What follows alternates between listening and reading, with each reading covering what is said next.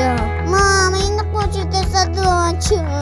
Як робити цю задачу? А до кого звертатись мамі за порадою і допомогою? Складемо разом мозаїку батьківства.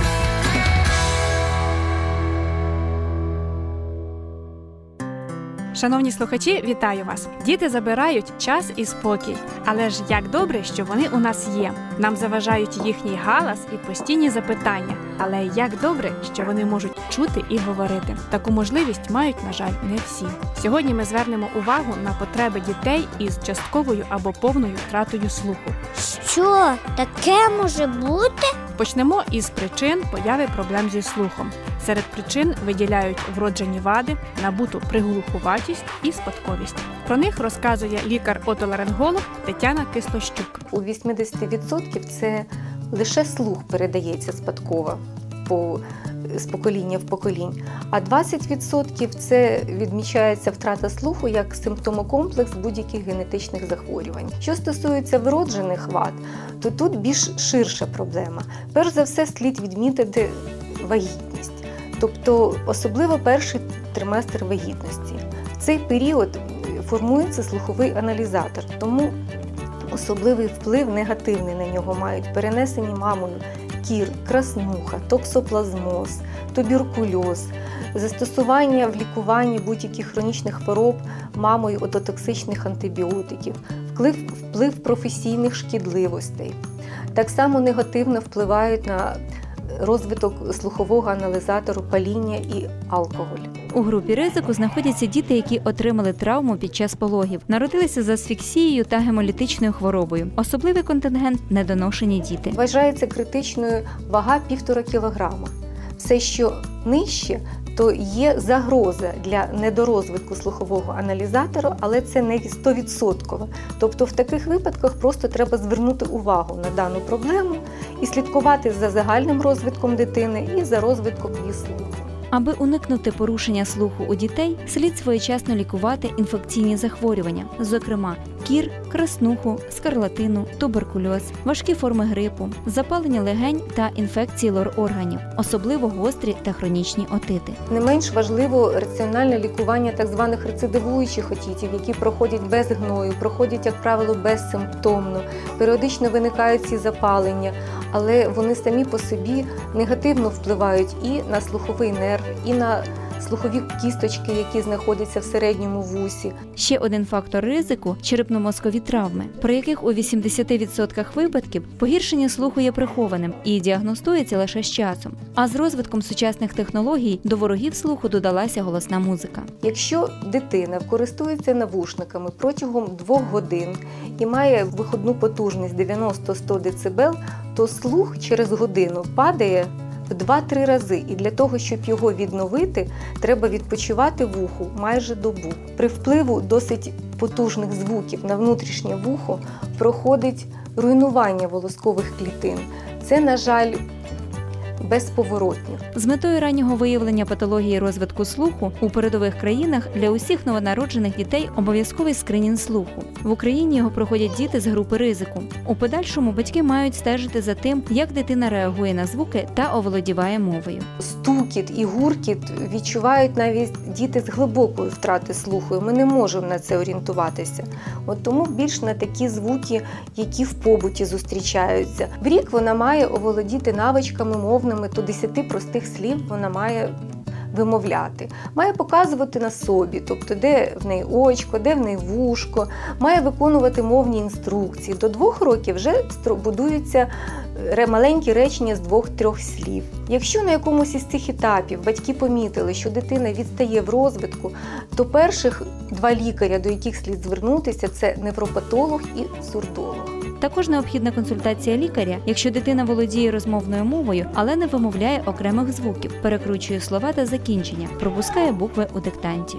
Що стосується лікування проблем слуху, є два види приглуховатості, тобто це кондуктивна приглуховатість, коли проведення звуку порушується в анатомічних структурах вуха, і сенсоневральна приглуховатість це саме сприйняття звука нервовими закінченнями. Тобто, все, що стосується кондуктивної приглуховатості, це все лікується. Це так звані отіти, секреторні отіти, адгезивні отіти. Все, що стосується враження саме слухового нерву, на жаль, воно лікується, якщо це помічено протягом першого місяця, тобто якщо це гостра сенсоневральна проглуховатість. Якщо це вчасно не встановлено, і дитина народилася з такою проблемою, то звичайно єдине нам треба реабілітувати дитину, щоб слабочуюча дитина пішла в нормальне здорове суспільство, могла в ньому адаптуватися, спілкуватися, вчитися, розвиватися. Для цього є слухові апарати.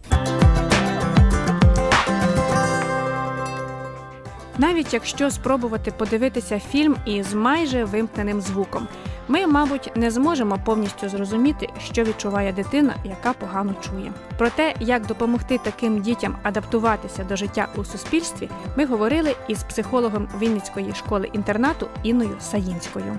О, треба послухати. Ви знаєте, завдання адаптації до інших людей, до навколишнього середовища стоїть перед дитиною від її дня народження. Е, Присутність матері надає дитині впевненість у собі, е, довіру до оточення і тим самим формує дитини самооцінку і відношення до себе. І якщо е, при народженні дитина від- відчуває цей бар'єр, бар'єр від матері, от передається страх, тривожність. А якщо він подоланий, звичайно, легше надалі йде процес адаптації дитини у суспільстві. Ви знаєте, коли до нас приводять з глухих сімей дитину. Дитина вже від народження, вони знають, як з нею спілкуватися. Дитина може спілкуватися жестовою мовою, вона легше адаптується. В неї немає такого рівня тривоги і страху. А ось приводять батьки е, з мовної сім'ї е, таку дитину. Самі е, батьки дуже бояться. Вони бояться цієї жестової мови. Вони бояться, як же ж моя дитина буде тут соціалізуватися. Вони настільки злякані, що дитині дуже важко адаптуватися. Ну справді, ну це воно звідкись іде зсередини. Ти не можеш це пояснити, і ти не можеш це одразу подолати. Подолати так, так. Але ви знаєте, вже коли батьки починають перший, другий, третій день, тиждень, другий пройшов, вони бачать, вже з'являється така довіра між нами, між дітьми, між батьками. І вони чим швидше буде подоланий цей бар'єр, тим менше проблем буде надалі дитини створених. І батьки не мають боятися жестової мови. Справа в тому, що у нас іде білінгвістична система навчання. Не потрібно цього боятися. У нас є у нас поєднується словесна мова і жестова мова. Ось і тому чим скоріше буде поєднаний бар'єр, перш за все, у батьків. Е, Перед тим, що яке життя на майбутнє чекає дитину, а воно нічим, повірте, не відрізняється. Якщо батьки вчасно діагностують, протезують дитину і починає з ним займатися сурдопедагог, спеціаліст, який е, надалі е, буде допомагати цій дитині адаптуватися, розвивати мову, слух, тим і адаптація легка буде надалі у дитини, і буде подоланий цей бар'єр. Взагалі дуже приємно, що є багато людей, які справді віддані своїй справі, і завдяки їхній роботі такі діти досягають гарних результатів. А що можуть самі батьки? Як вони можуть допомогти дитині? Я зрозуміла, що в першу чергу їм потрібно розібратися з собою. Можливо, навіть відвідати психолога так само. Ви знаєте, я вам дуже дякую за це запитання. Е, Деяким треба відвідати психолога, деяким потрібно просто е, прийти у світ е, дітей. От наш заклад прийти і побачити, що наші діти нічим дійсно не відрізняються. Вони абсолютно в усіх сферах життя вміють і можуть себе ем, проявити. Що хотілося б порадити батькам, обов'язково, шановні батьки, вчіть жестову мову. Хотілося б, щоб всі кризи вікові, які переживає ваша дитина, ви переживали з нею разом. Щоб ви знали, дослухалися до неї, що вона зараз відчуває. Як вона себе почуває, які в неї ду- думки? Адже з'являється, наприклад, перехідний вік. Вони мають чути їх думки, допомогти. Тут ти мама, папа, а тут ти маєш стати другом, другом, яким е, е, дитина захоче довірити свій секрет якийсь, відчути може якусь радість, може якусь біль, перша закоханість якась. Вона має все ж таки, е, батьки мають допомогти. Тобто не потрібно зупинятися на просто побутових ситуаціях, якихось словах, так, які ми вживаємо. Є такі щодня. батьки, які користуються, декілька жестів є, тобто поїсти, помитися, передягнутися. Складного тут нічого немає. Це дуже цікаво володіти цією мовою і знати, що ваша дитина думає. І ще хочеться наголосити на те, що адаптація дитини у суспільстві не тільки залежить від вихователя, вчителя, спеціаліста, сурдопедагога, а від батьків. У нашому місті багато приходить е, в- ем, різних заходів, Конкурси, так, якісь конкурси, виставки. різні виставки. Шановні батьки, беріть за руку свою дитину і разом з нею на ці заходи. Приймайте разом з нею участь, адже е, там в об'яві не сказано, що це для мовної дитини чи. Не для мовної дитини захід, і чим більше вона буде там знаходитись, вона себе буде легко почувати у нашому суспільстві. Так, буде і самооцінка підвищуватися. звичайно, буде так, впевнена, Не буде да, і довіра буде до того суспільства, в якому вона все ж таки е, живе, і хто її оточує. Іно, дякую вам за розмову. Нехай Господь благословить вас, дасть вам наснаги, терпіння, мудрості Дякую. і усім нам здоров'я. Так, так. І хочеться, щоб побажати терпіння до е, людей. Хочеться, щоб наше суспільство, знаєте, е, нормально сприймали, наприклад, кульгавого кондуктора, тому що ви знаєте, ніхто не застрахований від е, того, що може народити дитину от з таким порушенням, з таким чи з іншим. Е, Ми всі маємо бути толерантними, співчутливими до таких людей. Справді.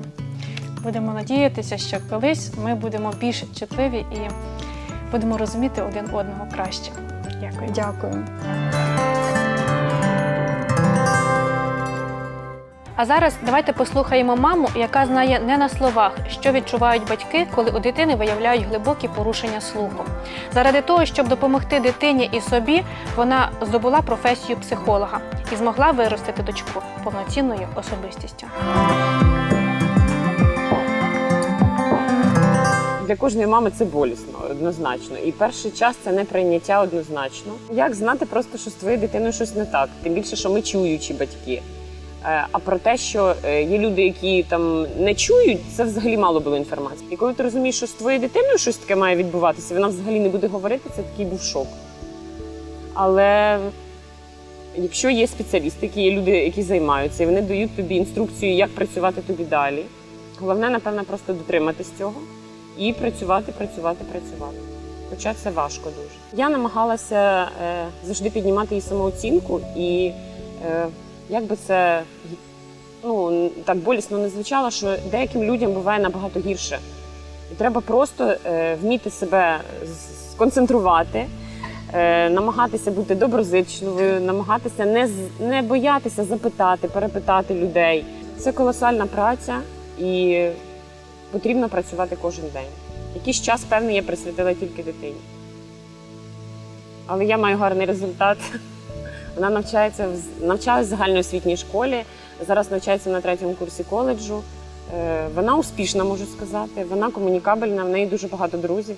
Вона молодець.